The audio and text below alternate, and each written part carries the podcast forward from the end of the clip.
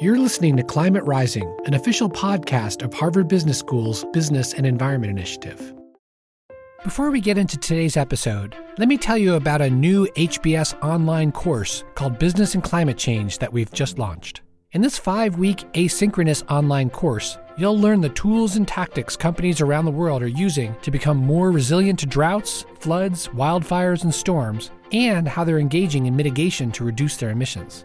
This course enables you to leverage those insights to inform your own organization's strategy.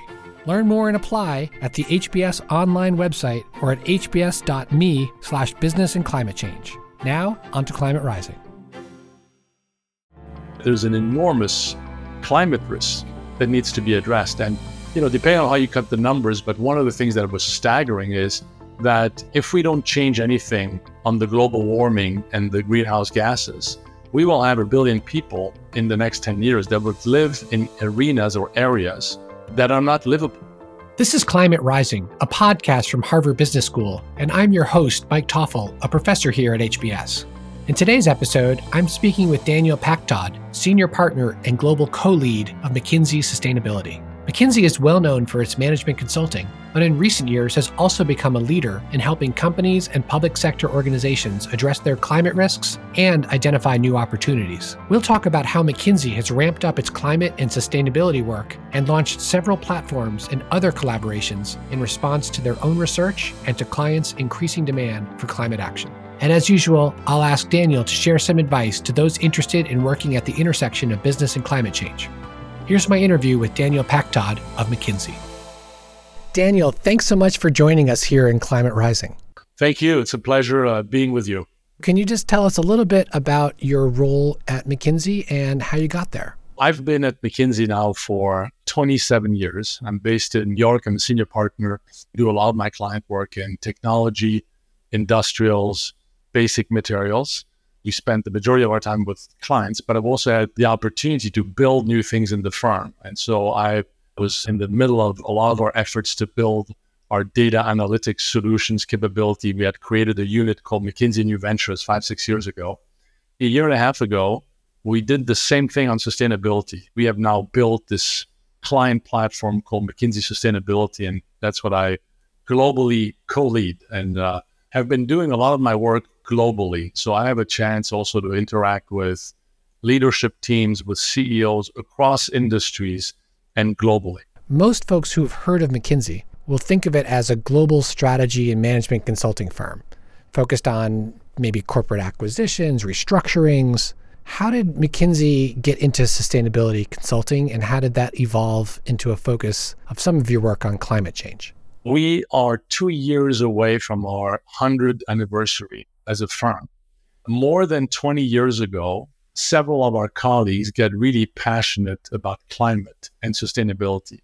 And that's the moment in 2007, a bit before, where we published uh, carbon abatement cost curves. And I think this was a bit of a seminal moment, which is really to put the power and the analytics of McKinsey behind the biggest problem of the planet, which is climate and also put some real analytics around the carbon abatement curves and the cost of carbon and what it means in every industry sector.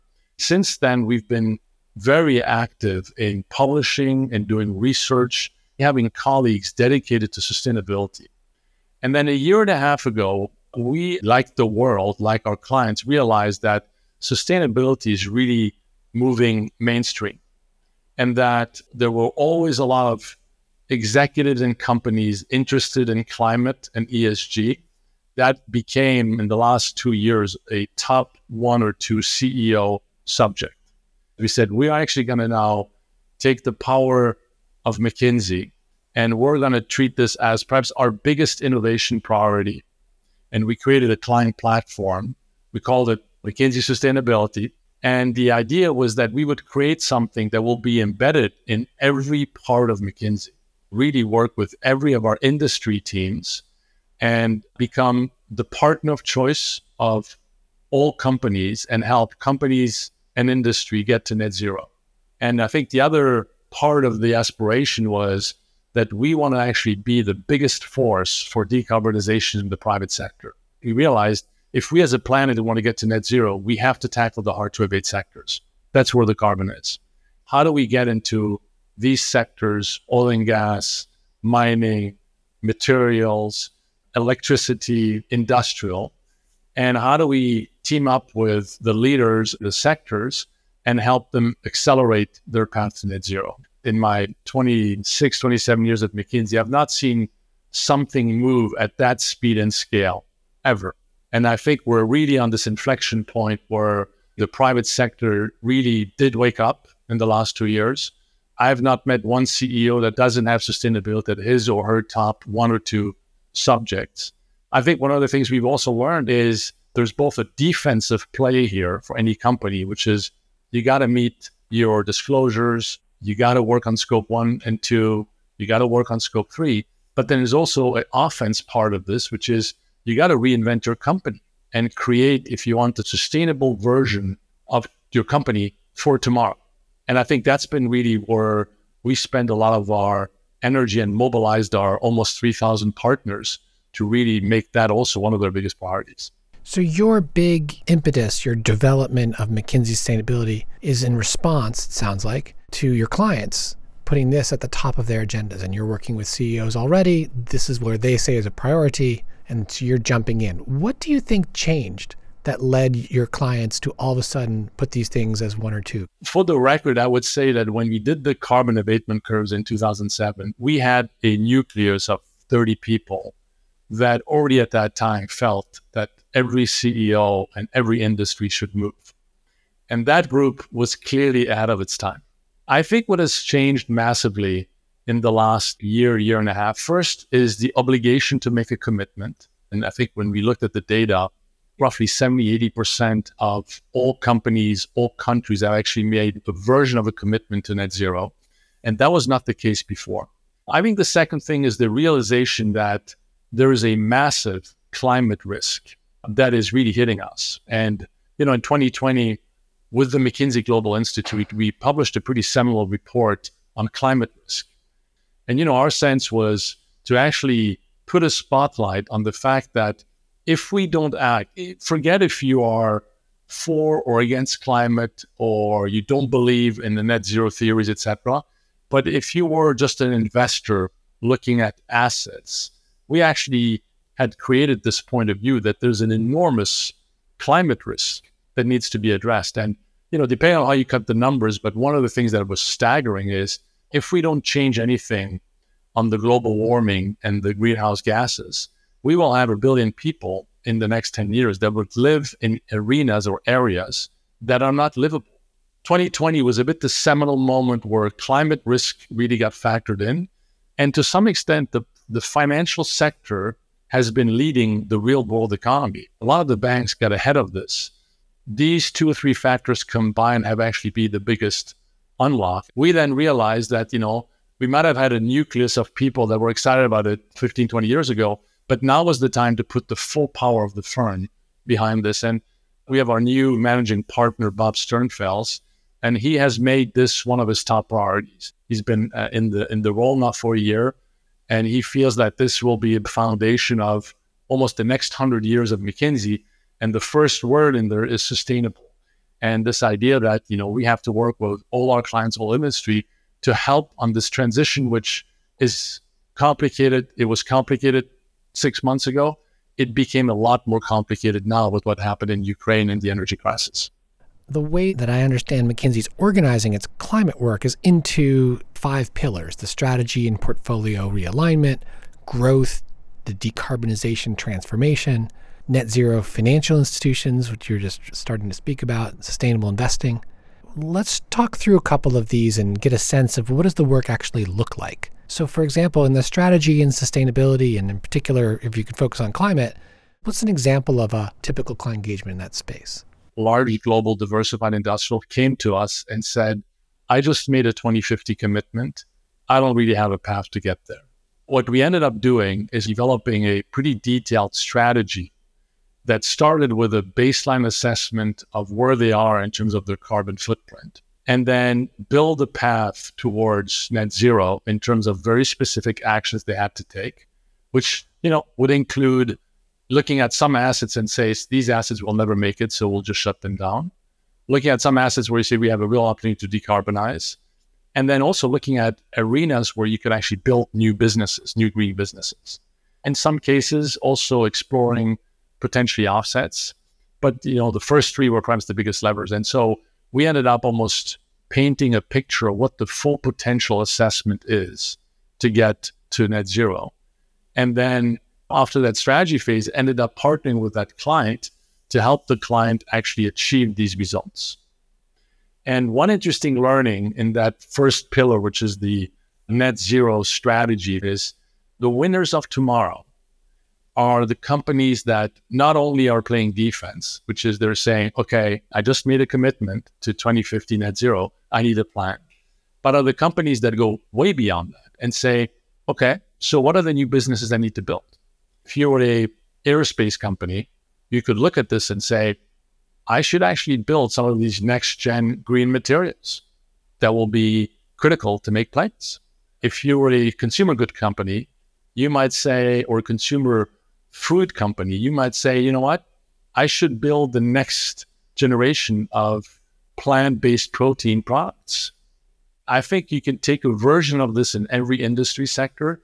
So, you know, what, what's been a fascinating learning is, especially in the last six to 12 months, is the gap between the companies that have their bit their hand in the sand and saying, I'm going to just play defense here. I'll just do what I need to do to get to net zero and please my investors. And the companies are saying, you know what, I'll do all that. But actually, what I'm going to do is I'm going to reinvent my company and create massive amount of values around new businesses. The gap is actually widening.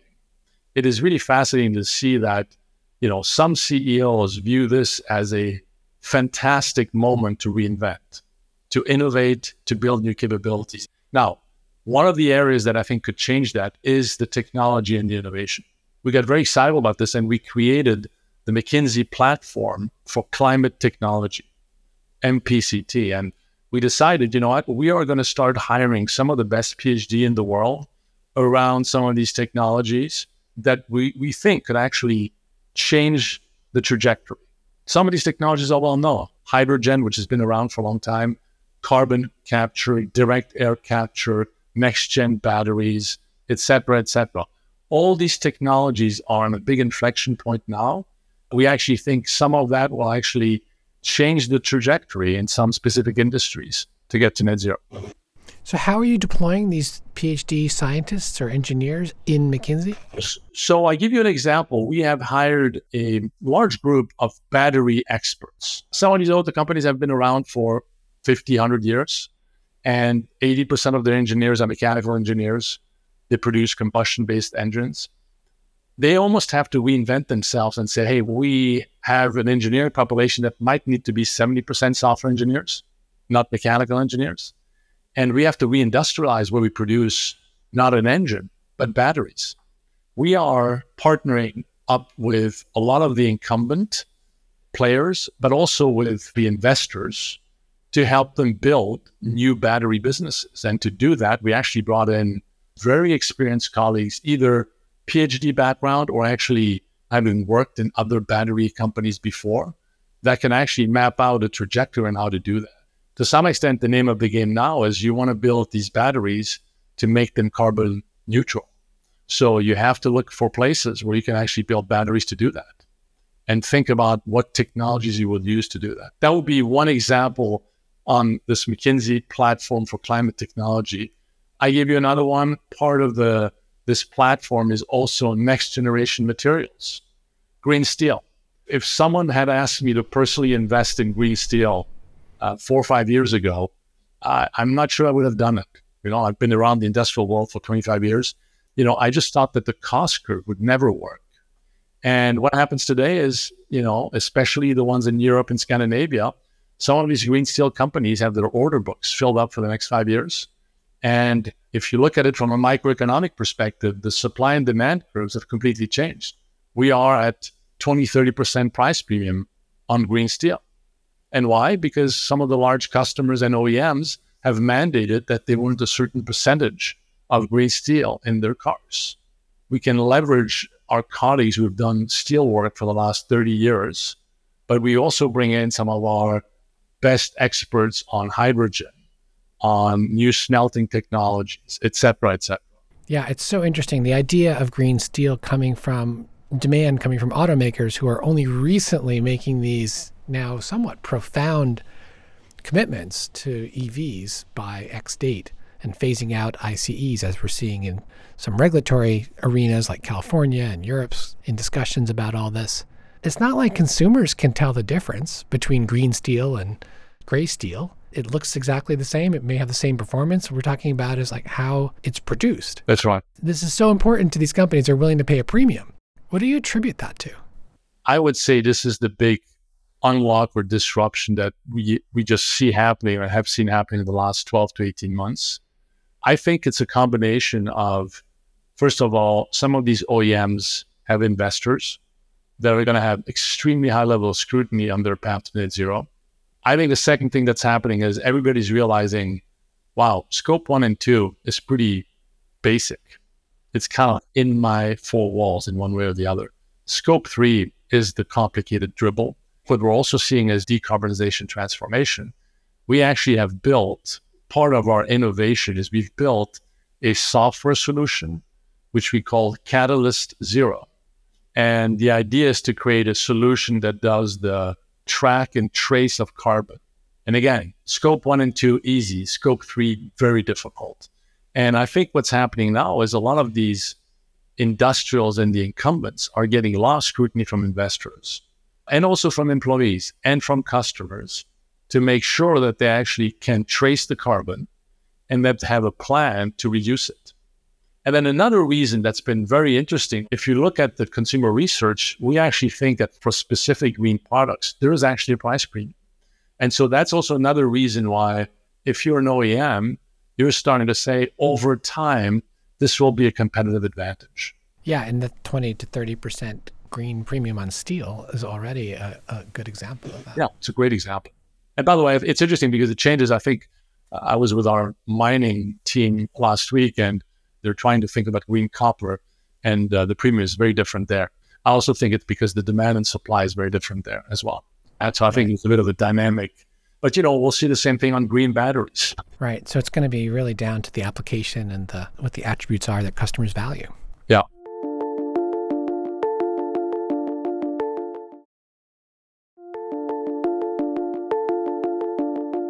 Another one of your client pillars is called growth. I imagine that might be how do we figure out how to embed climate and sustainability thinking into a growth strategy of the firm? What does that look like? We call it green business building. I mean, to some extent, it's this idea of how do we actually help the company back to the discussion we had a bit earlier around being on the front foot and playing offense, build mm-hmm. new businesses. And so for a automotive player, we actually had a whole discussion around first, how do you actually build the new company? Basically, today you're based on combustion engine. If we were to rebuild the company based on electric engines, what would that look like? You know, we almost went into a mindset that says you got to handle and manage and resource these two businesses very separately. I'm a big fan now more and more of almost, you know, run the new as if it were a separate company and then get off capital, invest and build it. And so that effort of building the new company based on new green energy or uh, I would say electric engines, etc. That's been an effort that we've done in several, uh, you know, automotive industrial situations, and uh, that is almost like the growth side of uh, what you could do in sustainability. I was hosting a panel with several CEOs, and you know, a tech CEO told me and said, "Think about this. We haven't even scratched the surface, right? We haven't even leveraged all the material science engineers on the planet. If we were to put that whole engineering group globally to work on some of these next gen materials, we would come up with amazing things that we're not doing today. And I think that's a bit this growth mindset that is, I think, uh, really important. Interesting. How does McKinsey support all this work? You mentioned, you know, in the past you had 30, 35 people. Now it sounds like you have a lot more. Yes. You already talked about hiring those PhDs. I imagine you're doing other types of hiring as well. And then you must have big plans for internal training programs and development, rotating people through. Can you tell us a bit about how that works organizationally? When we started our firm, our mission statement, which by the way is the same as today, was really twofold. One, it was to deliver, um, you know, enormous impact to our clients and help our clients perform better, uh, achieve higher results, etc. And and not only financial results. By the way, we talk a lot about holistic impact today, which is you know the financials are just one element of the impact. And then the second part of our mission is to develop, attract, retain amazing people.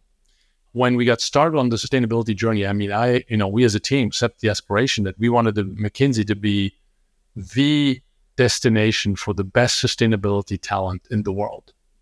Today, we are at 2,500 people that in the firm are dedicated to sustainability. The zero to 60 on this in the last 18 months has just been absolutely massive. We also have learned not everything has to grow within McKinsey and that you know we need to really build a alliances and acquisitions muscle and uh, sustainability became a great example we acquired 18 months ago vivid economics a terrific firm based in london which has amazing expertise and assets around climate technology net zero strategy also overall climate analytics.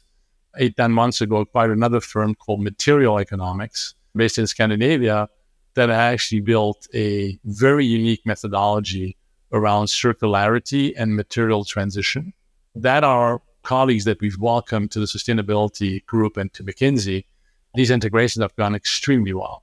For us, it's also the beginning of us continuing to add very specific expertise and then another way that we've also delivered this is we realized that we need to partner. And so we have announced partnerships with, you know, large tech companies, especially around the track and trace of carbon, because we actually think this is uh, something really important to do. We also realized that for us to take the planet to net zero, you know, we can't have companies and industries work in silos we have to work across.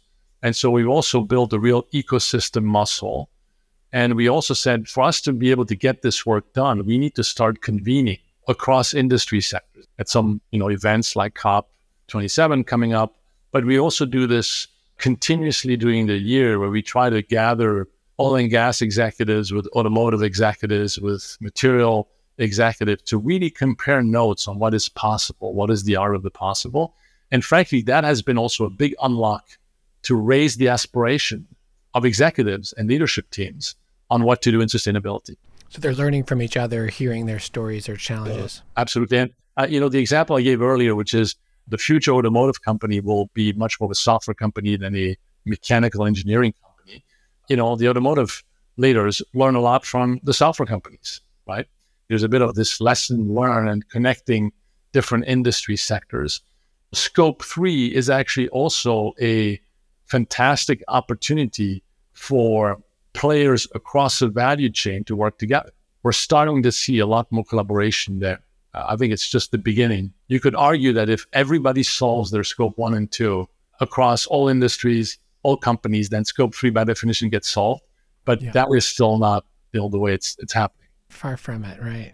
So, Frontier is an example of McKinsey partnering with a variety of mostly high tech companies on carbon removal. Can you tell us a little bit about that project? We got very excited to join a pretty impressive group of, uh, of companies Stripe, Alphabet, Shopify, Meta. And to some extent, it was like a 900 million plus advanced commitment to carbon removal. I think what got us really excited is to be part of this ecosystem and also help raise the number and, and, and both the number of companies, but also the scale of the commitments on carbon removal. You know, Frontier is running a process now. Uh, they've opened up RFPs. People are starting to engage. I think it's been a very exciting thing to watch. And for us, it's also one way to participate, if you want, in the ecosystem around carbon removal, which we think, you know, we're just getting started. The thread that we also picked up is the importance of nature based capital and biodiversity. We just launched a few weeks ago a big initiative on nature based capital and biodiversity because we actually think that to some extent they will create a lot of the carbon offsets. And this will actually have important roles for continents like Africa and also for Asia. This idea of, you know, connecting the dots between demand and supply of carbon offsets will be very important. And so that's an, that's an arena that we've uh, we've invested in as well. Carbon removal is super interesting area. Lots of people speak favorably compared to abatement where we're trying to pay people not to pollute. The idea here of taking carbon out of the atmosphere and sequestering it in oceans and soil and vegetation underground. Super interesting space. Seems very uncertain where those cost curves are going to go. And permanence seems like another problem. Like if we put it in the soils, will it stay in the soils? If we put it in trees, will it stay in the trees? Are those the types of issues that you're tackling with that group? Absolutely. And to some extent, it also links very nicely to our uh, McKinsey platform for climate technology. Direct air capture is, for, ex- for example, an area that I think we have a large group of experts. And you know, I'm a technology uh, person uh, at heart, but you're right. There's still a ton of uncertainty on how these new technologies will scale. But I think it's it's super exciting, and you know, I think uh, direct air capture will be part of the solution. I think the other part is going to have to be for us to build this new green energy infrastructure. We, see this whole question around carbon sequestration, carbon markets as being one of the next big unlock. I think a portfolio of these technologies will absolutely take off. And one thing we didn't talk about is when we did the work on what does it take to close the equation, we came up with roughly three to five trillion dollars per year over 30 years of capital that will be required to build the new energy infrastructure and industrial infrastructure, which, by the way, the one we have today has been built over the last hundred years. That is the biggest capital reallocation ever. A lot of this will have to go into these technologies. So it's very interesting because right now the bottleneck is not capital. I think the real question is the supply and the technology scaling and building the expertise and finding the talent to go after it. Yeah, super interesting. So let's talk a little bit about the McKinsey Global Institute, which has been around for a long time and produces really interesting reports uh, about a wide range of topics, including climate change. How does the McKinsey Global Institute fit into the work that we've been discussing? We're 22 or 23 years into its existence. Uh, I think in the early days, this was the idea to create a bit of a think tank. It very quickly migrated to a group of amazing colleagues that could pick almost macro to micro topics. You know, we're not going to just do economic forecasts, but we're going to go after specific arenas where there will be massive disruption, dislocation, opportunities to create value, etc. Two years ago, we teamed up with MGI, with the McKinsey Global Institute, on climate. And we felt it was very important to have a bit of a macro to micro view and then also the industry by industry view. And that led to this report we published on the climate risk. And then recently published the seminal piece, I think in November of last year, around how to close this net zero equation and what will it take and the nine requirements to do it. And we actually felt it was really important to put almost the economic rigor against that work. And I'd encourage you to read the executive summary because it's done, I think, with that level of detailed analysis overall by industry sector and by country. And you know, one of the themes that comes out of this is the transition. Everybody knows the destination, but the transition will be difficult. They're super complicated, and I think we're almost in this mindset now where we have to extend the core fossil fuel based businesses for a while because people need energy. And at the same time, we have to build the new. And the most important word in that sentence is the and, which is we've got to do both at the same time that's been also a bit the wake up call for a lot of the incumbents to say anybody who thinks that the crisis in Ukraine, the broader global energy crisis, will slow down the trajectory, I don't think that's the case. But I think what it does, it forces people to really do the end. Right. It's a wide range of issues here. Yeah. So we've been talking about uh, decarbonization and mitigation. What type of work does McKinsey do on the adaptation and resilience side? which I imagine might be with governments, might be with firms. Yeah. Can you give an example of, of a company in particular? Well, first of all, I think there's been a acute realization that mitigation alone will not cut it. Right. And do everything we just talked about, but at the same time, we've got to build real muscles around adaptation, ranging from industrial companies looking at their industrial footprint and you know working with us and saying, let me think about where climate is overall and what actions do I build to make sure that my supply chain is resilience to climate shocks and how do I then mitigate what happens, which I think is is important. But this notion of adapting to that, we have a pretty vibrant ag practice. If I look at the adaptation work that's happening in the agriculture sector right now, both by the way for the equipment providers, but also for the end customers, it's pretty significant. And and by the way, technology and data is becoming really the the name of the game there in terms of really understanding how to constantly adapt. We've launched a year ago a, a new real estate practice.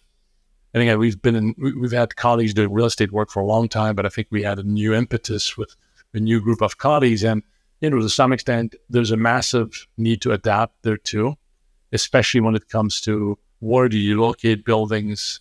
How do you manage the energy requirements, et cetera, et cetera?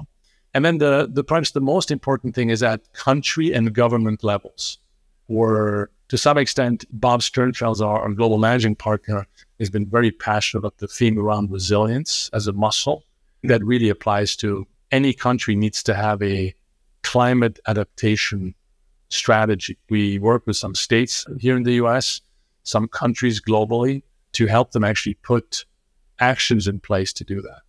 We've already had a few heat waves uh, this year, you know, I was in London when we hit that all time high. I think it was 104 degrees Fahrenheit. You could see that, you know, the infrastructure was just not equipped to deal with this, right? Put aside even the penetration of air conditioning, but just the broader infrastructure. And so if you're a country like the UK, you got to get going with building that adaptation capability. Right? And so that this is going to be an area where more collaboration, interestingly enough, more private partnership or private public collaboration required. There's a ton of work that needs to be done, and it sounds like McKinsey's really jumping in with both feet to engage in a whole wide array of these topics. It's really interesting. One of the final questions we like to ask our guests is for some advice for those listeners who are thinking about either pivoting their career or dedicating their career to a business and climate change interface. Where do you see the biggest opportunities, and what advice do you have for them? The first thing I'd say is, you know, this is our time. This is the time for my generation, the younger generation, for us, I think, as society to tackle this. What's very interesting is we don't have any more clients that call us and ask us, hey, can you explain to us why climate is important? Which, by the way, was not the case two years ago. Hmm. And so we're in this world where everybody understands what we need to do. I feel like we're in the same moment as the beginning of the digital wave 20 years ago. And talk about how that changed our lives changed technology, changed value pools. And so I think the opportunities for people to enter this space are wide ranging. It depends what you're excited about. If you have a bit of a knack for technology and technology innovation, I would really go in these climate technology innovations that frankly will change the net zero equation. That happens in startups. It happens with incumbents as well a lot of incumbents are starting to deploy real capital and talent against that. If what gets you really excited is to work at the intersection of the private and public sector, I think this crisis and what we need to do is going to call for a whole new set of public private partnerships. We're seeing it, interestingly enough, at the city level now, where CEOs are gathered either at state level or city levels, and they are around the table with the governor or with the mayor, and they're saying, okay, so how do we reposition our city for the future? And what kind of collaboration, what kind of things could we do? Which I think is going to be is going to be really critical. Third is, you know, if you're an invest, if you are much more in the investor world, boy, that's going to be exciting.